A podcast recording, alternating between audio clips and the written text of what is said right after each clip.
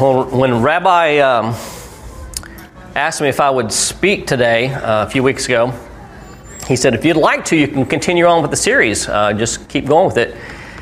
I was like, man, that's some big shoes to fill. And Dave said this morning when I came in, he said, you teaching today? I was like, yeah. He said, you got some big shoes to fill. I said, yes, I do. Uh, but today we're going to continue on with the, um, the theme in the beginning.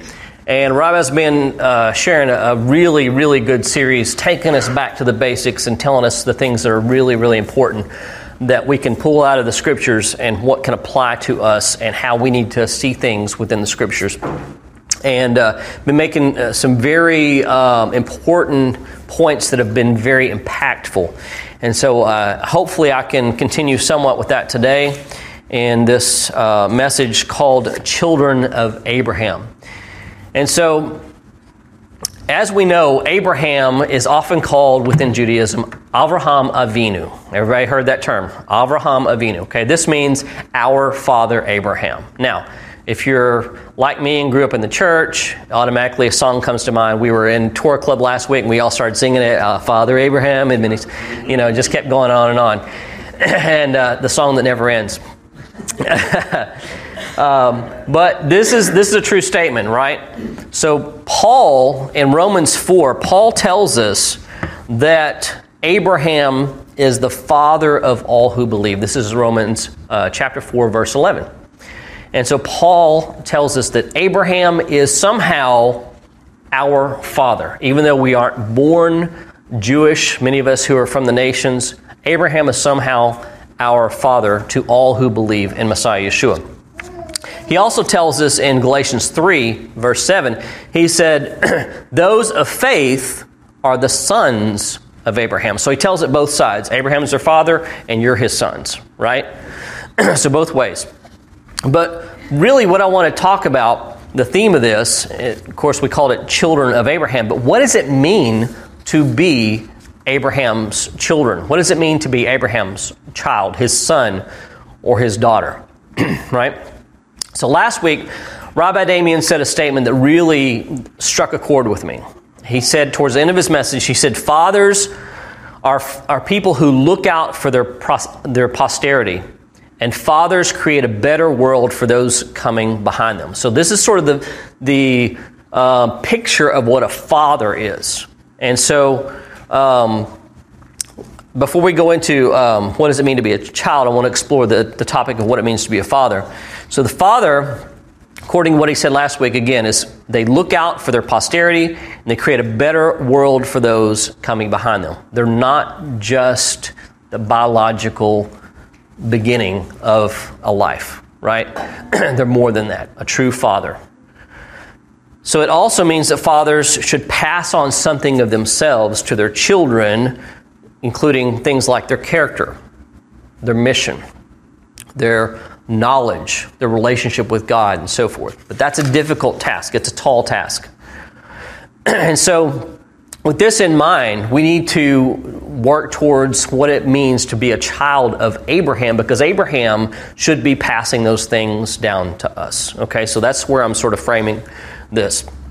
So let's now take a look at Abraham and his relationship with his son Isaac. And we're going to look at some of this through a Jewish lens in some of the Jewish literature that's out, that's out there. So, the Midrash, anybody ever heard of the Midrash? So, if you haven't heard of the Midrash, it's sort of like um, it's sort of like exegesis on Scripture and sort of like additional um, stories that go along to help you um, better understand uh, the truths and the different things. Now, not everything that happens in the Midrash is to be taken literal, but it is to be taken as an expression of truth and how we, we understand the Scriptures, okay? And so the, um, there's different parts in the Midrash. Um, but one of the things that it talks about is that Abraham had not only this test of his son Isaac, of, of offering him up, but he had 10 different trials. There was 10 different trials that Abraham went through that led up to this one event, okay? And so this was sort of the testing of Abraham's faith. It, it, it became um, one trial, two trial, three trial, and by the time he's probably like, you know, five trials in, he's like, why me, God? I mean, that's our response, right? And so um, he had 10 trials culminating with this ultimate test of let's have you lay down the life of your son? The son that I have promised you, the son that I have gone through all this trouble to renew Sarah's womb, give to you, and now I'm going to require it back of you. So Abraham has to deal with this test. But Abraham had the character that was different from most people. Abraham had a character um, in of himself that um, made him who he was. We know him as the father of faith, right? But he had different character traits. Uh, Pirkei Avot talks about him in this way. It says, "All who possess three qualities belong to the disciples of Abraham our father: a generous eye, a humble spirit, and a meek soul." But he who possesses the three opposite qualities, an evil eye, a proud spirit, and a haughty soul, is of the disciples of Balaam the wicked. Okay? So, what does it mean to have a generous eye? A generous eye is a, a biblical idiom. Yeshua actually uses it in Matthew chapter 6. Um, and a, a, a, generous eye is somebody that's generous. Okay? That's what it means. It means if, you have, if you're a, a, a um, a generous eye or a, um, excuse me, a good eye is what the literal phrase says. It says an ayin tov. Then it means you're someone who's generous. It just means you're generous. If you have a, a wicked eye or if you have a stingy eye or whatever, then you're uh, one who is stingy in those things. And the eye is um, really what we in, a sense, we would say a heart in our culture, right? We would say, like, you have a stingy heart or a generous heart or something like that. Well, um, in, in Hebrew culture, it's a little different. So the three qualities are he is generous, he is humble, and he is meek. So eh, that's the beginning of Abraham that we need to understand. And so, pardon me, get my notes in order here. The, the next thing that Pirkei Avot talks about of Abraham is through these trials, these trials were not to destroy Abraham, but it was to show how great the love of Abraham was. Okay? Think about this. You offer up your child, the child that you love.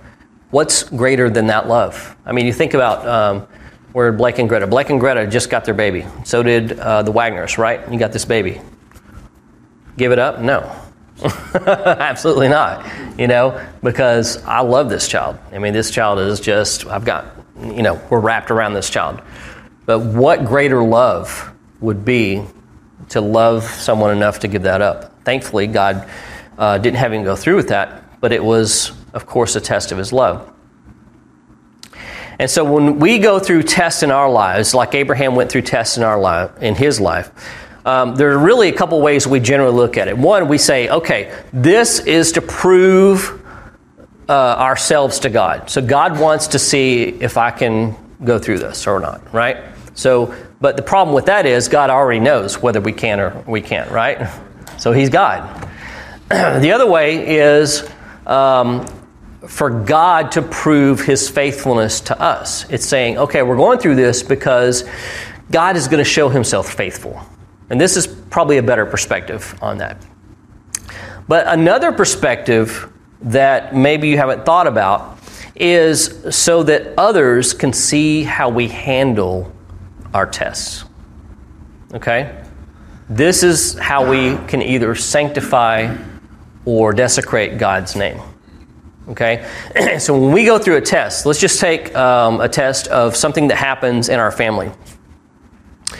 Um, you um, are at home, all your wife and your kids are around, and you get a phone call, and you just found out that you got fired or whatever. You know, yeah, chas v'shalom. So God forbid. So um, you find out that you just lost your job. How do you respond? You smash the phone, you know, throw it down, smash it, stomp on it, and start, you know, cursing and all that kind of stuff, and beat your wife, and, and you know, yank, yank the kids around the house, stuff like that.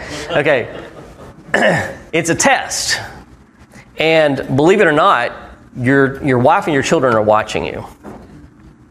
And so when we go through these tests, we have an opportunity to show the proper response to these events in our lives and to say is God really in control? Because when we act as if God is not in control, everybody knows our, there's, a, there's, a, there's a divide, a division between what we say and what we truly believe, right? I, am sure we all struggle that, with that on some level. Um, I want to open us up real quick and read this first passage. You know, this week's uh, Torah portion is Vayera. There's a lot of stuff that goes on, but this uh, event that we've been talking about is the the Akedah, the binding of Isaac, and this is the test, the ultimate test of Abraham. And it opens up like this: It says, "And it happened after these things that God tested Abraham and said to him, Abraham, and he replied, Hineni, here I am."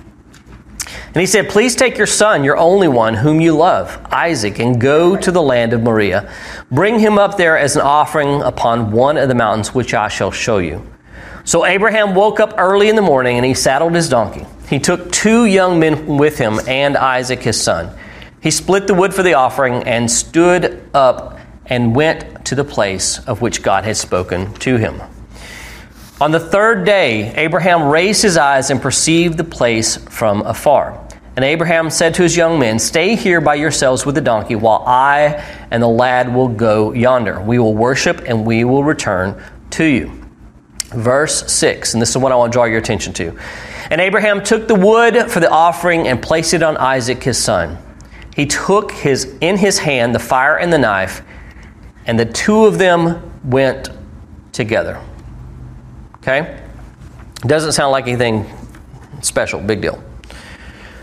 But the Hebrew behind this is Vayelchu Shnei Yachdav. Shnehim Yachdav. It literally means, and they went, the two of them, together. Okay, so I want to focus in on this word Yachdav. Yachdav is together. You may have heard words that are similar to this. Um, first of all, we've all heard of this uh, prayer called the Shema, right? Shema Yisrael, Hashem Elokeinu, Hashem Echad right? Echad. So, the, hear, O Israel, the Lord our God, the Lord is what? One. One. Okay, this is the sort of the root. Yachad is, is related to this word. And we also heard this uh, song that comes from Psalm 133. It says, Hine matov umanaim shevet achim gam yachad. Okay? This is Psalm 133. It says, Behold how good and how pleasant it is for brothers to what? dwell in unity. All right? Dwell together in unity. And so this is the word yachad. This is unity. So you, you may be picking up on where I'm headed here. For those of you who um, attend the uh, Torah service, you may recognize the phrase that we sing um, at the beginning of the Torah, Torah service Gadlu laronai iti uromema shemo yachdav. It says, this is from Psalm 34 4, which means, Oh, magnify the Lord with me, and let us exalt his name together. Okay? So we are, we are together in purpose. We are blessing God. We are magnifying God. We are praising God with one voice. Okay? This is sort of the picture here. And so this expression we hear in um, the passage that we just read, Vayalchu shnehem yachdav. Again, it literally means, and they went, the two of them together. And the, the Midrash says one to slaughter and one to be slaughtered. Okay? And so, why they ask, why is this phrase used? We could have simply just said Vayalchu, and they, and they went. Why do we have to have the phrase, and they went, the two of them, together? It says because they not only traveled together, but they went with the same purpose, united in purpose. Okay? The thing about it is, Abraham knew what was going to happen. Isaac only knew what his father had told him. They both knew they were going up to the mountain they're going to present an offering to the Lord. So they were unified in the purpose. Isaac, of course, was left a little in the dark at the beginning. Rashi says that both Abraham, who was aware that he was going to slaughter his son. And Isaac, who was unaware of the situation, they both came with eagerness and joy. Now, this is before there's any kind of indication to Isaac of what's going on. so, before we go on to the second part of that, we can learn two things from this situation. Number one, whatever mitzvah we have to do, regardless of the difficulty, let's do it with zerizut, which is alacrity, and let's do it with joy. Okay? So, Abraham and Isaac. Abraham, think about this. You need to sacrifice your son. Abraham does what? He gets up early in the morning. Whoo, I would be waiting. I'd be stalling, right? Most people, if you're like me, you'd be stalling. Uh, but Abraham, no, he's like, I got to do this immediately. And so he gets up early in the morning and then he goes and he does it with joy. So the first thing we need to do, whatever mitzvah we have to do, whatever, um, whatever thing for the Lord that we have to do, whether it's commandment or a good deed or, or helping someone or whatever it is, uh, we need to do with eagerness and with joy. Number two, parents need to develop a relationship with their children built on complete trust. Okay, honest time, honesty time here. How many of you guys, if you told your child, okay, we're going to go do this and I'm going to offer you up on an altar. I mean, of course, he hasn't done it yet. Your child would go, okay, sure, Pop. right? Okay. But Isaac, he didn't know what was going on. And then we'll find out here in just a little bit exactly when he did find out what was going on, if he, if he had the same faith. But parents should be, uh, need to develop a relationship with their children built on complete trust. Because a child at no matter what age, should be able to trust his or her parent. Okay, we should be trustworthy. And so we're going to continue on with this passage and see what happens. Verse 7 it says, Then Isaac spoke to Abraham and said, Father. And he said, Here I am, my son.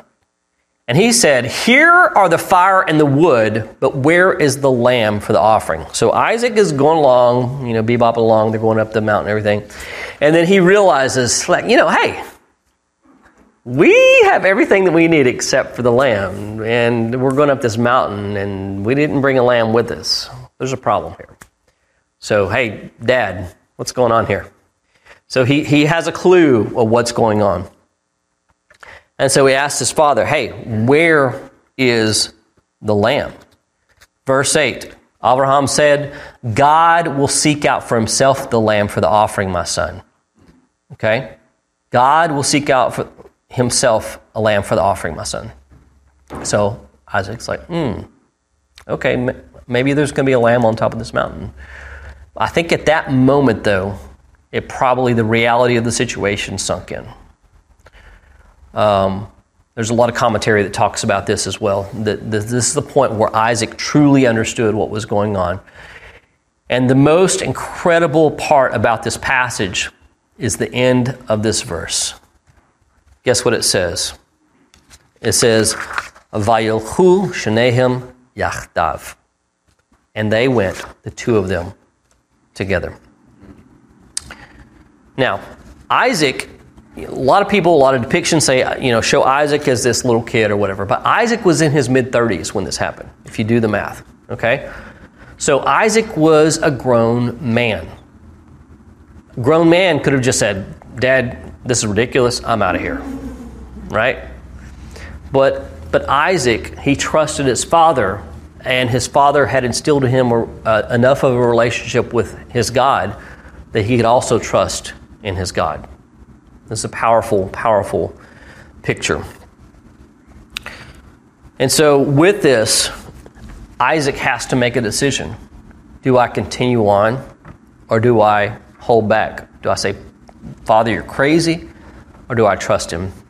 And as we see, it says, uh, Yahu Shanehem Yachdav. Yahu Shanehem Yachdav. You guys say that with me. Yahu Shanehem Yachdav. So that's, that's an important phrase that we're learning today. And the two of them, they went together. Okay? Now, you hear the phrase often uh, children of Noah, children of Abraham, children of Israel. uh, and this is all the time. You know, throughout the scriptures, we, throughout the Torah especially, the children of Israel did this, children of Israel did that, children of Israel did. Um, there's a song that I, cracks me up. It's by uh, Steve Taylor back in the 90s. And it, at the beginning it says, and the children of Israel, and then in, in the sort of a lower tone, it says, and most of the adults. So, uh, but we, you know, we use that expression um, because they are the children. They are the children of, of Israel. Uh, but you know what? We, we need to see them as adults as well. Um, sooner or later, children need to become adults and hopefully fathers and mothers. And once you enter parenthood, for those around us who have become parents, your life is never the same, for good or the bad. it should be, however, for the good. Uh, because becoming a parent is a blessing and a fulfillment of the very first commandment of Paru Uvru be fruitful and multiply.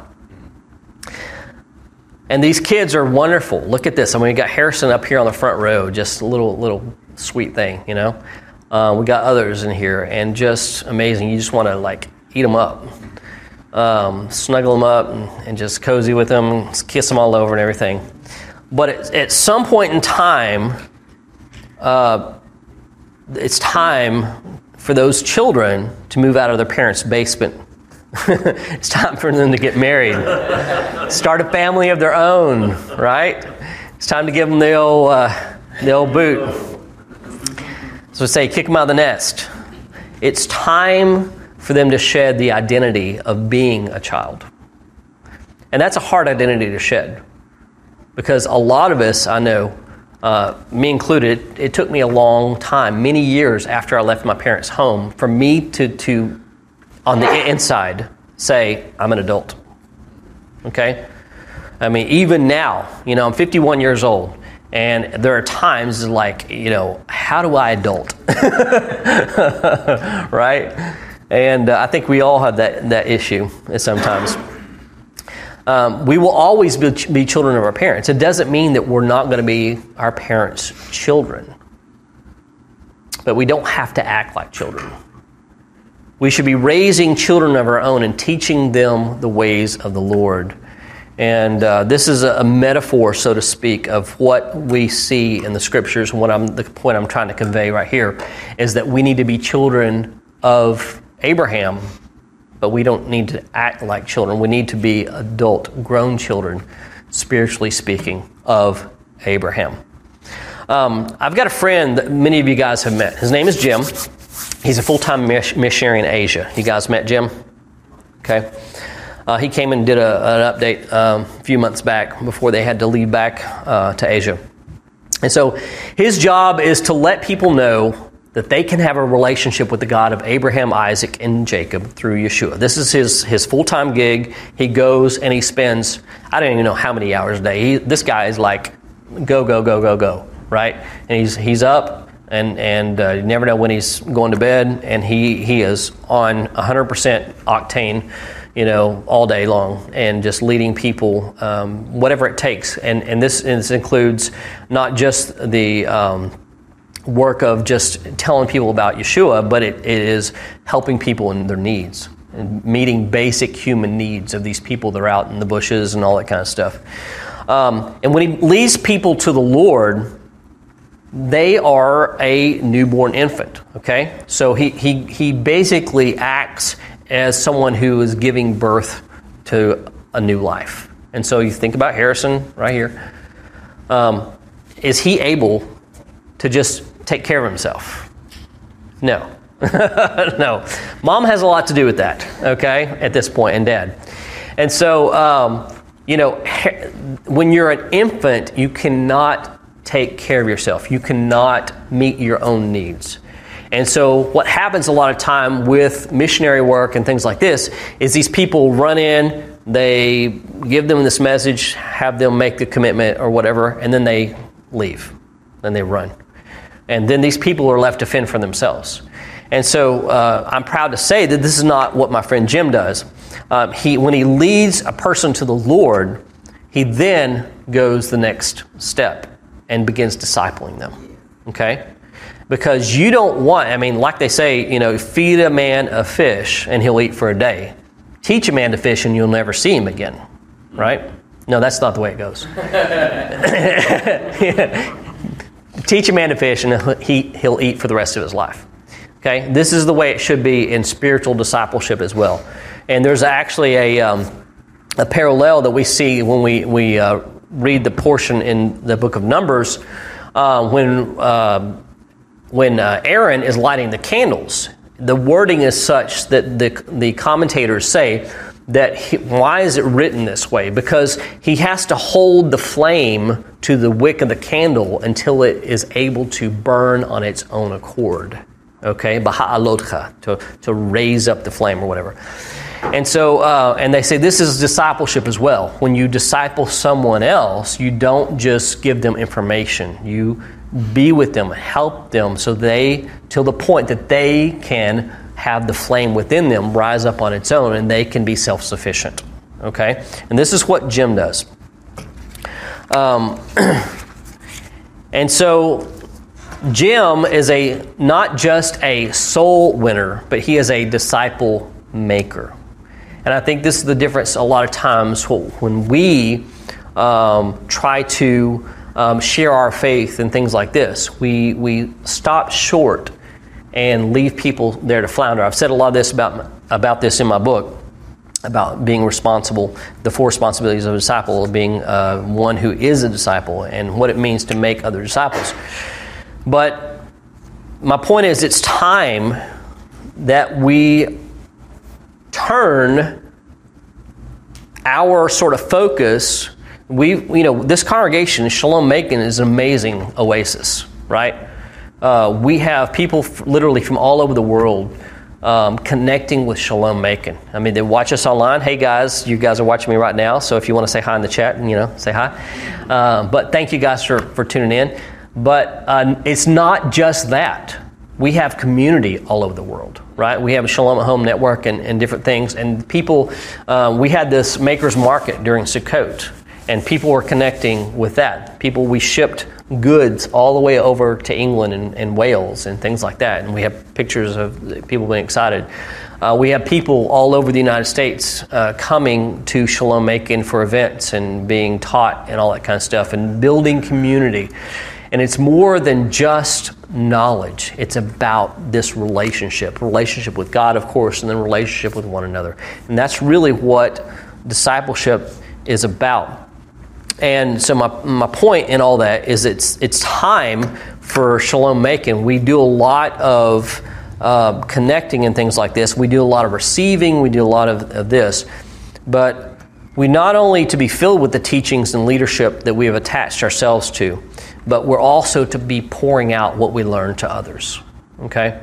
And so I think that's a responsibility of all of us. It's not just up to Rabbi. It's not just up to me or, or, or Lance or whoever. You know, it's not just up, up to us to be pouring in to other people. We all have opportunities to pour into other people because as children of Abraham, Abraham is pouring into everybody he meets. And we should be pouring in to everybody we meet. And so you may be objecting, say, well, I don't know how to, and then fill in the blank. You know, there, there's a, a, million different answers. And the answer is the answer I gave to my friend Jim is uh, one that I heard um, from the Lubavitcher Rebbe. It says, when you know Aleph and Beit, the first two letters of the Hebrew Aleph Beit, when you know Aleph and Beit and someone else only knows Aleph, you are obligated to teach them Beit. Okay? If you know A and B, and another person only knows A, you're obligated to teach them B. And then you can learn C and then teach them C and so forth. Right? You teach people, you pour into people what you do know, not what you don't know. You have to search for what you don't know. And then you have to model what you do know about your relationship with God so that they can see that being modeled and like I said, the tests earlier that we talked about. How do we go through tests and so forth? And be an example to them. And so uh, it's, interesting because Jim is a go getter. Jim is like, man, I'm, I've got Aleph. I've been teaching Aleph, and now I need Beit. Help me with Beit, you know? And uh, so we're working on those aspects. You know, he's been a missionary for most of his life, and but he is, you know, this the whole messianic journey is only in the last few years, and so he is just anxious and he wants to learn. And so with that, be like this. Give what you have and learn more so that you can give more. Um, if you uh, if you can give what you have and be faithful in those things, God will reward you in giving you more, right? To be able to contain more. Say, my vessel can only hold this much. But guess what? We just read about um, Elijah in the Haftarah. It wasn't this particular story, but I think we read about this last week, maybe, or anyway, it was, it was recently.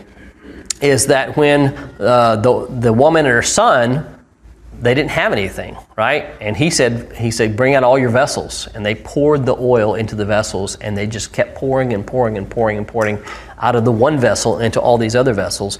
God can multiply that. He can expand that. And if you're a new wineskin, as Yeshua talks about, he can expand us to hold that wine and let it change and let it develop and let it ferment within inside us so that it can be a beautiful, beautiful thing for others. In Genesis 11, we, t- we um, learned about this uh, Abraham's father. Now, Abraham's father is normally talked about as an idolater. His name is Terach.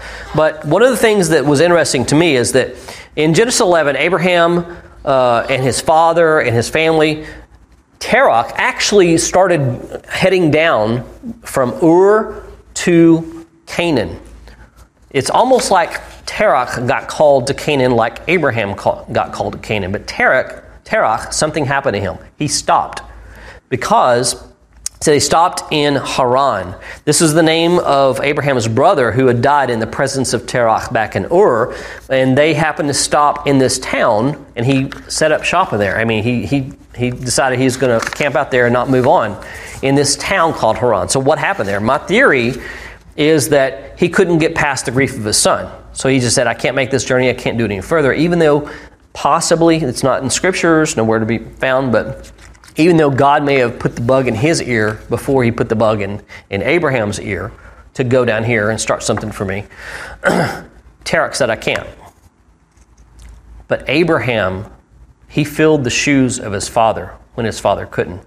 And I think this is what's happening today, that needs to happen today, I should say is that we, our young people, our young adults, need to be thinking about how they can fill the shoes of their fathers, their spiritual fathers, their physical fathers.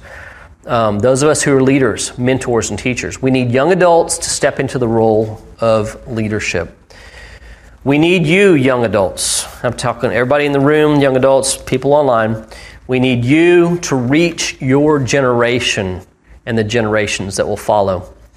There were tons of people God could have called in Abraham's generation, but why was Abraham chosen? Because he was the only one listening. I think that's the big difference. It doesn't mean you have to be, you know, have this light come down and oh, and say you are the chosen one or whatever. You just have to be listening because God is calling all of us. And who is listening in your generation, young people? Who is listening in your generation? Are you listening? So, our mission is to embrace not only the identity, our identity as children of Abraham, but also our purpose. Like the world in the days of Abraham, our world is filled with idol worshippers. But our idol worshippers today don't set up images of gold, silver, bronze, copper, and wood, right? Our generation bows down to themselves and worships pleasure and entertainment. And so someone has to tell them there's a God out there that loves them and wants to walk with them like God walked with Abraham. And it's going to take a bold generation to do that. So I'm going to leave you with this. Can we be like Isaac when he went to his father, knowing that he was laying down his life? Vayachu shanehem yachdav. They went together as one in purpose with complete trust. One trusting his father Abraham, which was Isaac, and the other, Abraham himself, trusting his heavenly father. Yet they were both at the same time trusting their father, right? Can we do the same? Despite the heartaches and the pitfalls of life, despite the pain, the loss, and the grief, despite the financial pressures and the uncertainty of life with, around us, can we trust our Heavenly Father and walk with Him to our destiny with eagerness and joy? Because this is what it means to be children of Abraham and disciples of Yeshua. So I want to challenge you to step up to the calling to be a son or a daughter of Abraham. Shabbat Shalom.